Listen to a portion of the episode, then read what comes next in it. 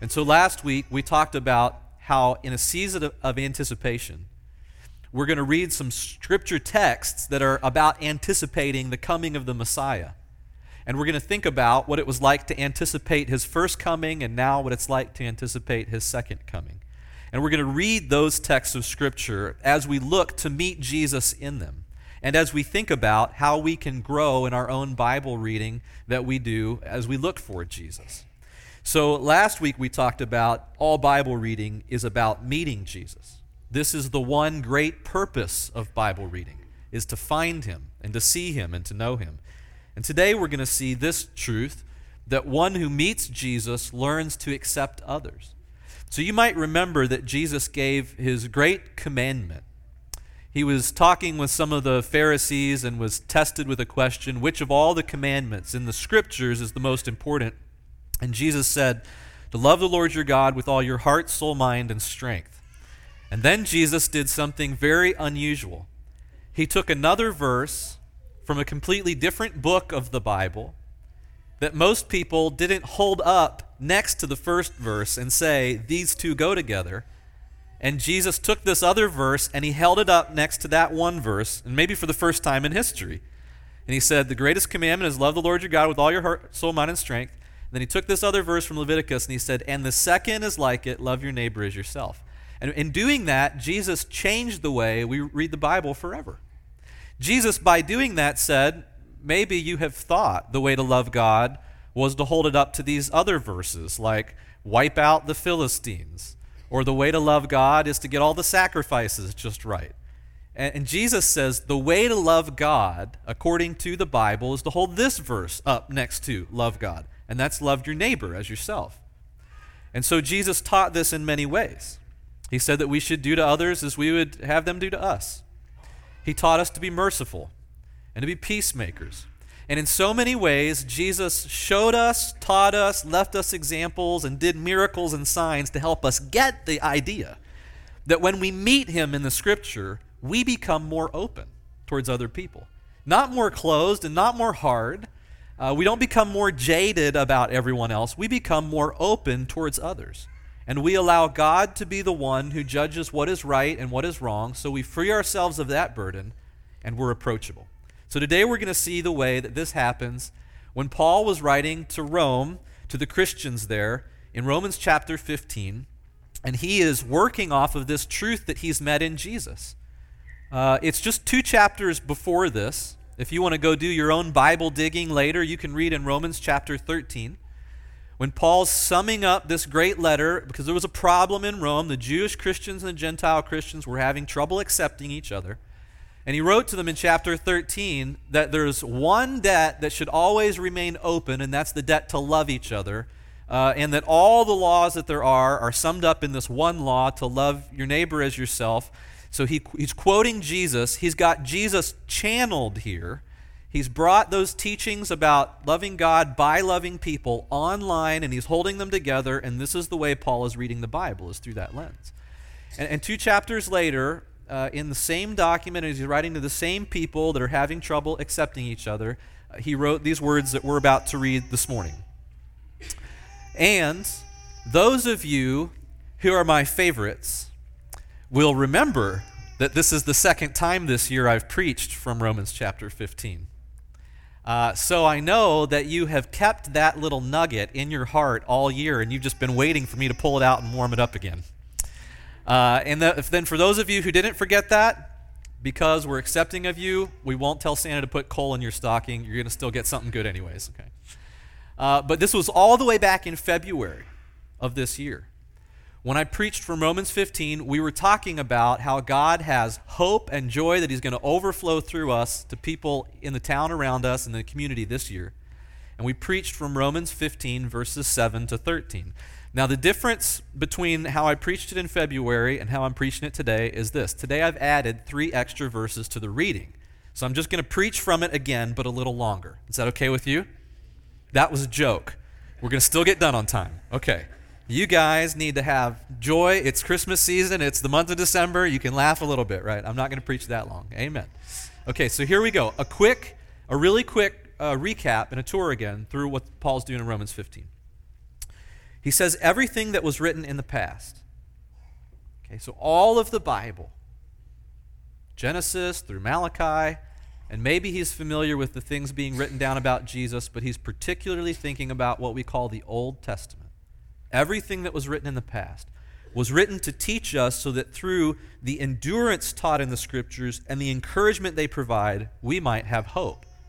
Paul's outlining two great things that happen for you when you're doing Bible reading. You're doing 511 with your kids at home, and you read a story about David and Goliath, or you read a story about the guy on his donkey, and the donkey talks to him, and you will find yourself having endurance and encouragement because these are people that trusted God against great odds, and God was faithful to them, and He answered them, and He will be there for us too.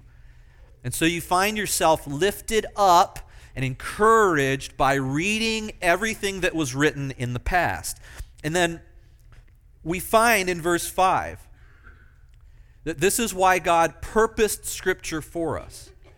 God Himself is an encourager.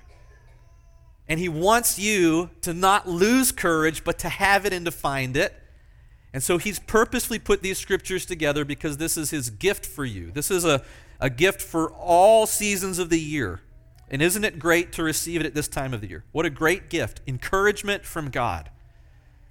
So, God, who gives endurance and encouragement, may He give you the same attitude of mind towards each other that Jesus Christ had.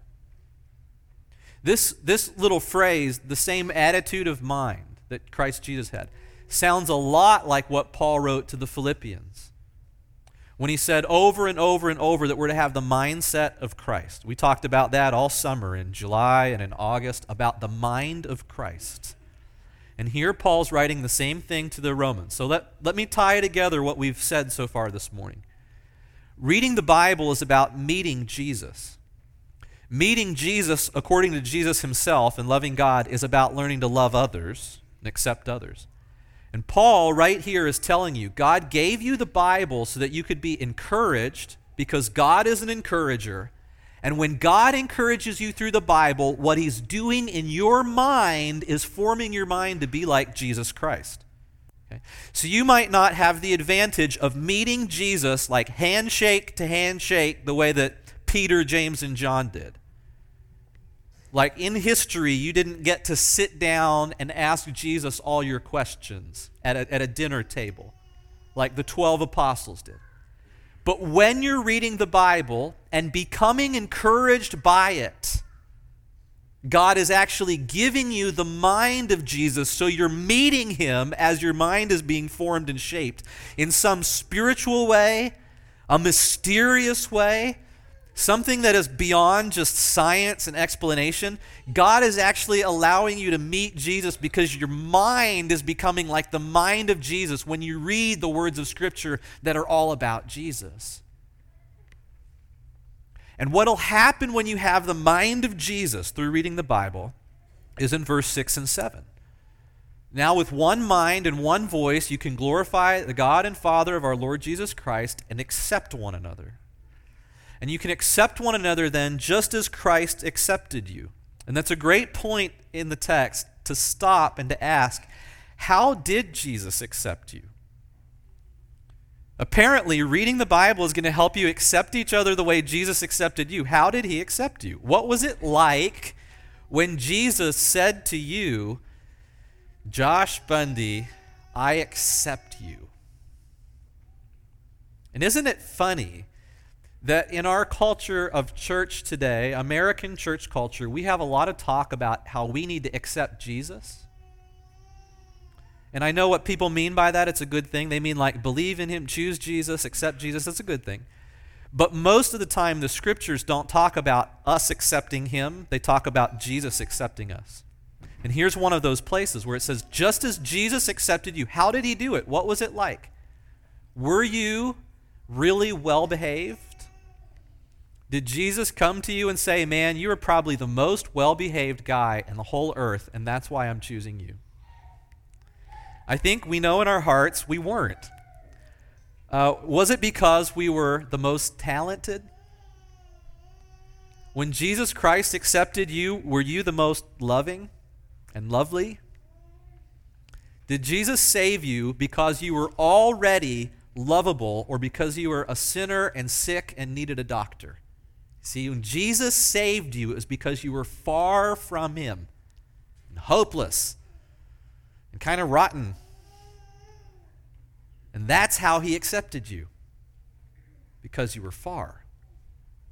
So, if we learn to read the Bible, become encouraged, have the mind of Jesus, and accept others like Jesus accepted us, it'll mean this.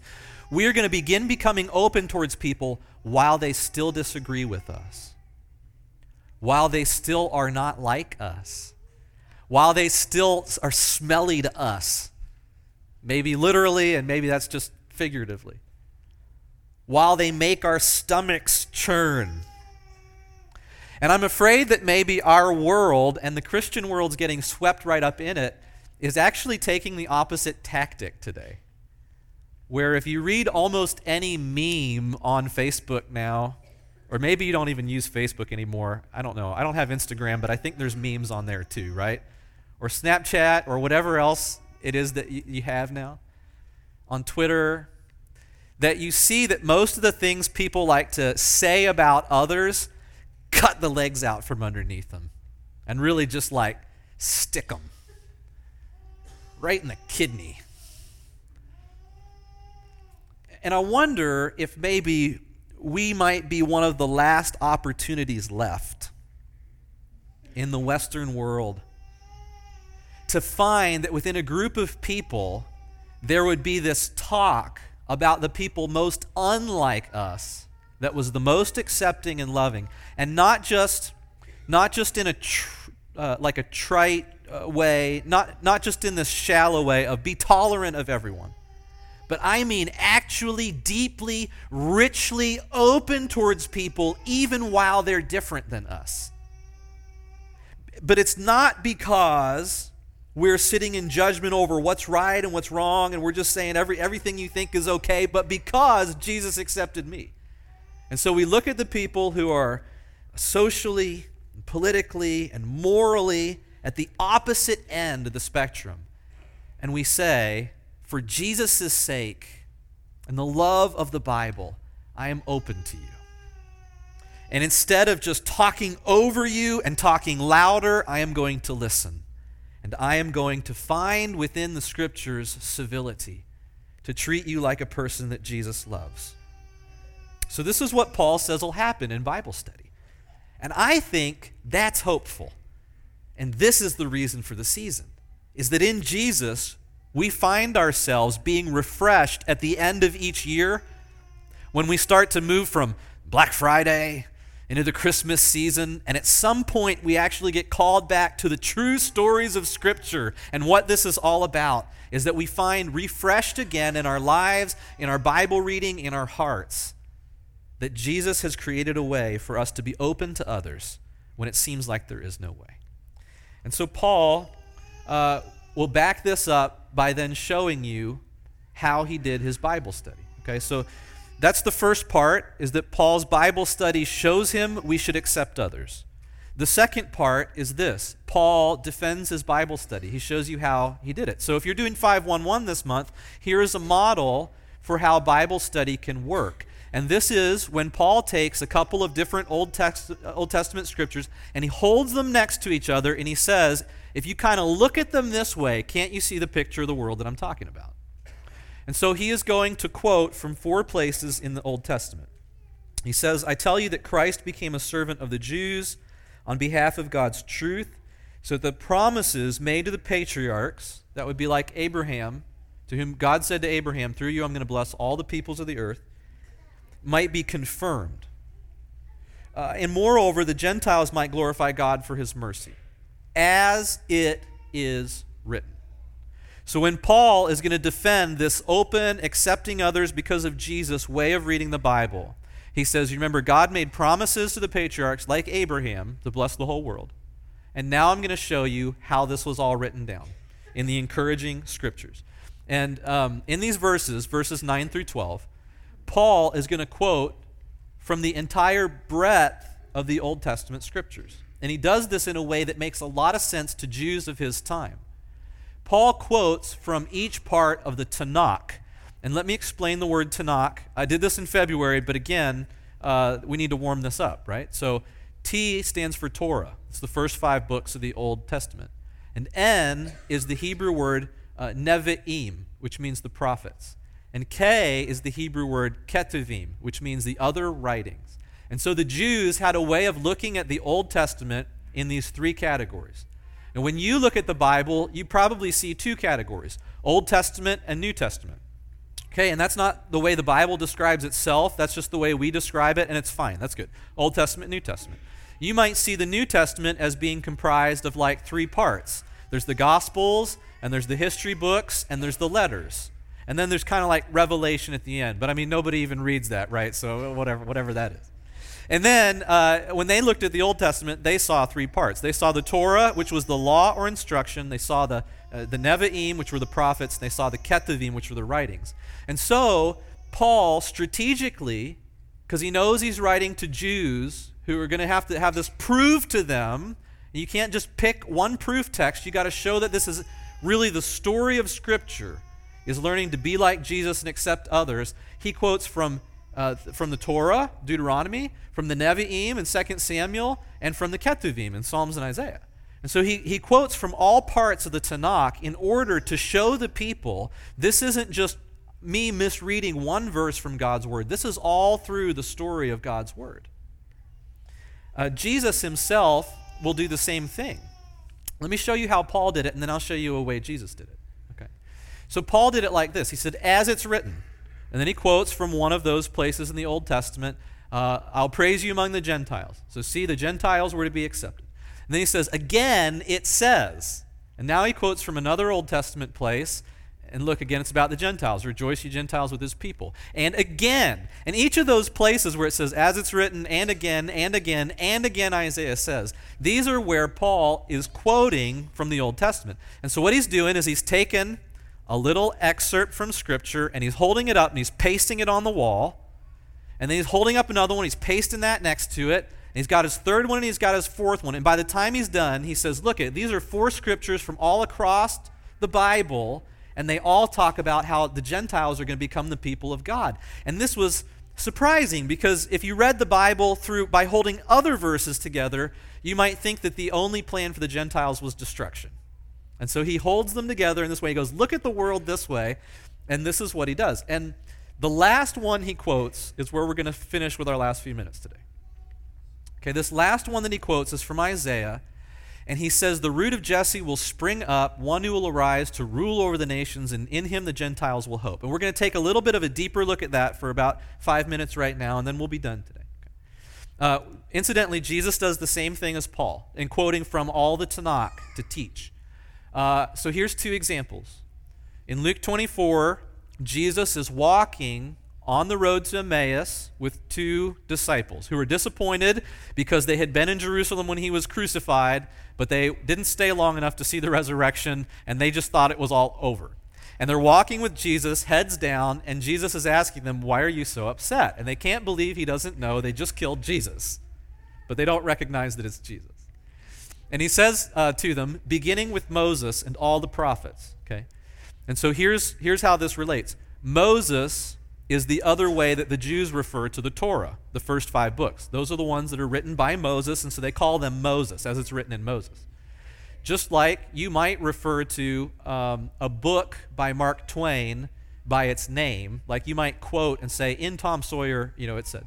Or you might just, you, you're not thinking about the specific book, you're just like, in Twain, you know, uh, he wrote these kinds of things. And they say, in Moses. And so Jesus is saying in the Torah, in Moses, and then also in the prophets. So here you've got Jesus saying, I'm explaining to you what's in all the scriptures about me, because all Bible reading is about Jesus, and I'm starting with Moses and the Nevi'im, the prophets. So two, the, the T and the N from Tanakh. And then later, in private with his own disciples, he even gets more broad. Jesus says to his disciples, this is what I told you while I was still with you. Everything must be fulfilled that's written about me.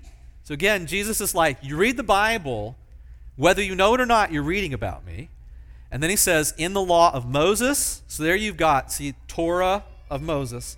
And the prophets and the Psalms. And the prophets are the Nevi'im, and the Psalms are the most prominent and important book from the Ketuvim, from the other writings. So Paul is doing this because this is the way the Jews read their Bible, and this is the way Jesus does it also. He says, read, read broadly through Scripture and learn to hold together these different pieces of the story so that you can see what the world ought to look like, and it should look like Jesus. So let's, as we finish, let's just take a moment and look at that passage that Paul quoted about accepting others for the sake of Jesus that came from the prophet Isaiah. Last week we read from Isaiah as our main text and from Paul as our backup. And today we're reading from Paul as our main text and Isaiah as our backup or our final text. But all of these texts have to do with anticipating the coming of Jesus. And this one from Isaiah matches up in a lot of neat ways with the passage from Isaiah 2 that we read last week. Last week we read that on the mountain of God, people would take their weapons and would beat them into farming implements because they were allowing God to judge the world and they weren't fighting it out amongst themselves anymore. So look at some similarities in this prophecy uh, that Paul had quoted in his Bible study a shoot will come up from the stump of Jesse. So in, in Isaiah's vision, he sees this forest that's been cleared, all of these dead tree stumps. But in the chapter that's right before this, most of the dead tree stumps are the Assyrians. They're the enemies of the people of Israel, Gentiles who were oppressing Israel and causing them to be destroyed and taking them into sinful practices and just leading them away from God. And they were also the punishment that God was using because his people weren't being faithful. So these Assyrians were a real menace as Gentiles. And in the vision, they have be, been cut down by God, cut down with an axe. So there's this forest of dead stumps. And then in this fresh new vision, in the next verse, Isaiah says, But I see one stump. And it's the stump of an Israelite, of Jesse, who was the father of King David. And turns out he becomes the sire of many kings, including the King of Kings. But Jesse, who is thought, because Israel's been destroyed, to be a dead stump, his line's been cut off. Like his purpose in the world is no more. If he was a pine tree, he's been cut down, used for Christmas, and now he's been thrown into the back lot. Right? It's a dead stump. He says, I see a fresh little shoot of growth coming out of that stump. This is a prophecy about Jesus, who's a descendant of Jesse and of David. And this is what he has to say about the branch, this fresh life from what looked like a dead forest and a dead stump. Uh, from his roots, this branch will bear fruit. And the Spirit of the Lord will rest on him the spirit of wisdom and understanding, and of counsel and might, and of knowledge, and of the fear of the Lord, and he will delight in the fear of the Lord. The word delight is this great Hebrew word that means he will smell it. So here's a picture of this branch that's growing out of a dead stump in a field of dead stumps that are all the people of the Gentiles and all the people of the world. And this one little Israelite has fresh new life, and it's going to be Jesus, and he's going to smell the justice of God. And it seems like this is a Jewish way of saying he will delight. Just the way that freshly baked Christmas cookies cause you to delight. An apple pie causes you to delight when you smell it. He's going to smell what should be right in the world and what's wrong, and it will be a delight. He will not judge by what he sees with his eyes or decide by what he hears with his ears. So, so you see, to be like Jesus means not to always trust what we see and what we hear. See, this is how we learn to accept other people. We see something, we hear something, we start to feel our stomachs churn. We think they're the worst people in the world, they're going to ruin life as we know it. And then we remember that the scriptures give us encouragement not to trust our own judgment. To pause a little bit and to wait and to look like Jesus would. Uh, but with righteousness, he will judge the needy. What does it mean to judge the needy? Uh, if you misunderstand the word judge, that sounds terrible. Like here's a poor person, and now, now Jesus is judging him, because we think of judgment as just a bad word. But when you judge the needy, you look at them in their need, and then you come to their defense, and you help them get what they need. Okay? uh, this isn't the, wor- the way we would say it to Bentonville, the town, but Community Care Day is a way of judging the needy.